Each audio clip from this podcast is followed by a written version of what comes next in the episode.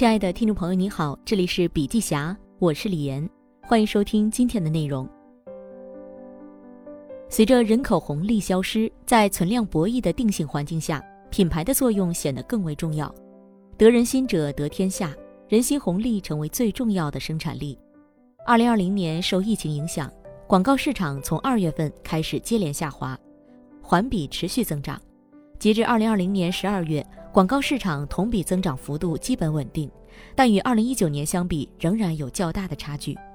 在全年广告收入下降的情况下，只有互联网媒体和电梯媒体是上升的。他们适应了疫后生活形态的变迁，赢得了疫情牛，更获得了人心红利。二零二一年相比二零二零年有必然的增长空间，在多个预测报告中，它甚至是个重要的节点。可能将迎来中国广告市场第一个一万亿的规模。这一年会有什么明显的新特征、新趋势？笔者认为有以下六个方面供大家探讨：第一，品牌配置新格局，双微一抖一分众成铁三角。吴晓波在二零二零年的年终秀中，根据二零二零年消费品市场的新特点，提出了二零二一年品牌发展的一大趋势：新品类的流行带动新品牌的崛起。即通过单一爆品引爆品类流行，通过品类流行迅速崛起品牌，不仅是二零二零年的典型现象，也将是二零二一年的发展必然。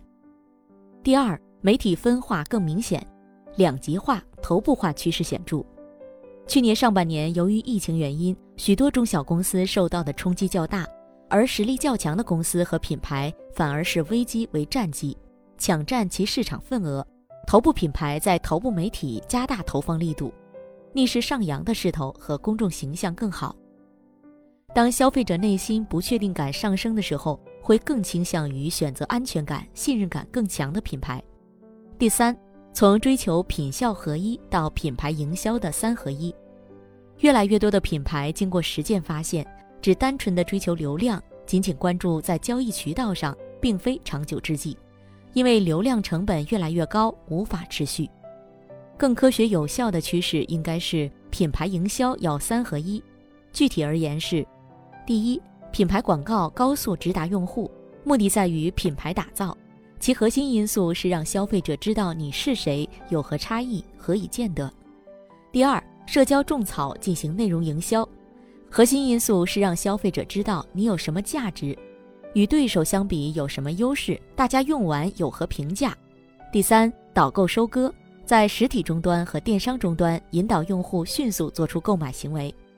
第四，品牌传播从碎片化回归中心化。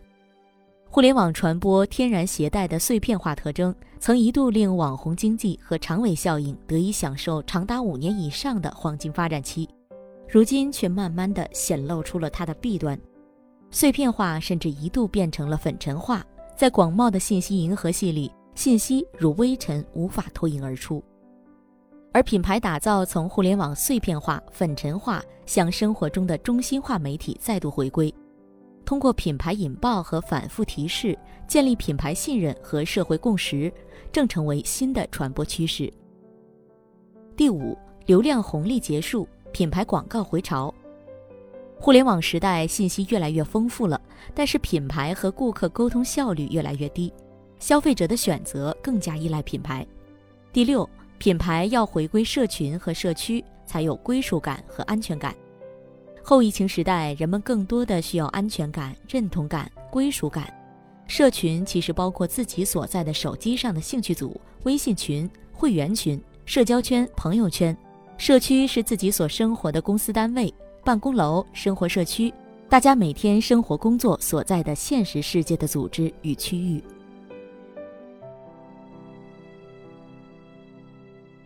好了，今天的内容分享就到这里，感谢收听，亲爱的听众朋友，听了今天的分享，您有什么感受呢？您可以在评论区留言分享，有什么意见或建议也可以告诉我们。同时，笔记侠分享在各大音频平台、喜马拉雅、懒人听书。蜻蜓、乐听、三十六课、荔枝等都有发布，搜索“笔记侠”即可关注。感谢您的支持。笔记侠商业合作包括深度专访、品牌传播、线下沙龙合作，请联系魏之上幺七六三幺八八幺九五七幺七六三幺八八幺九五七。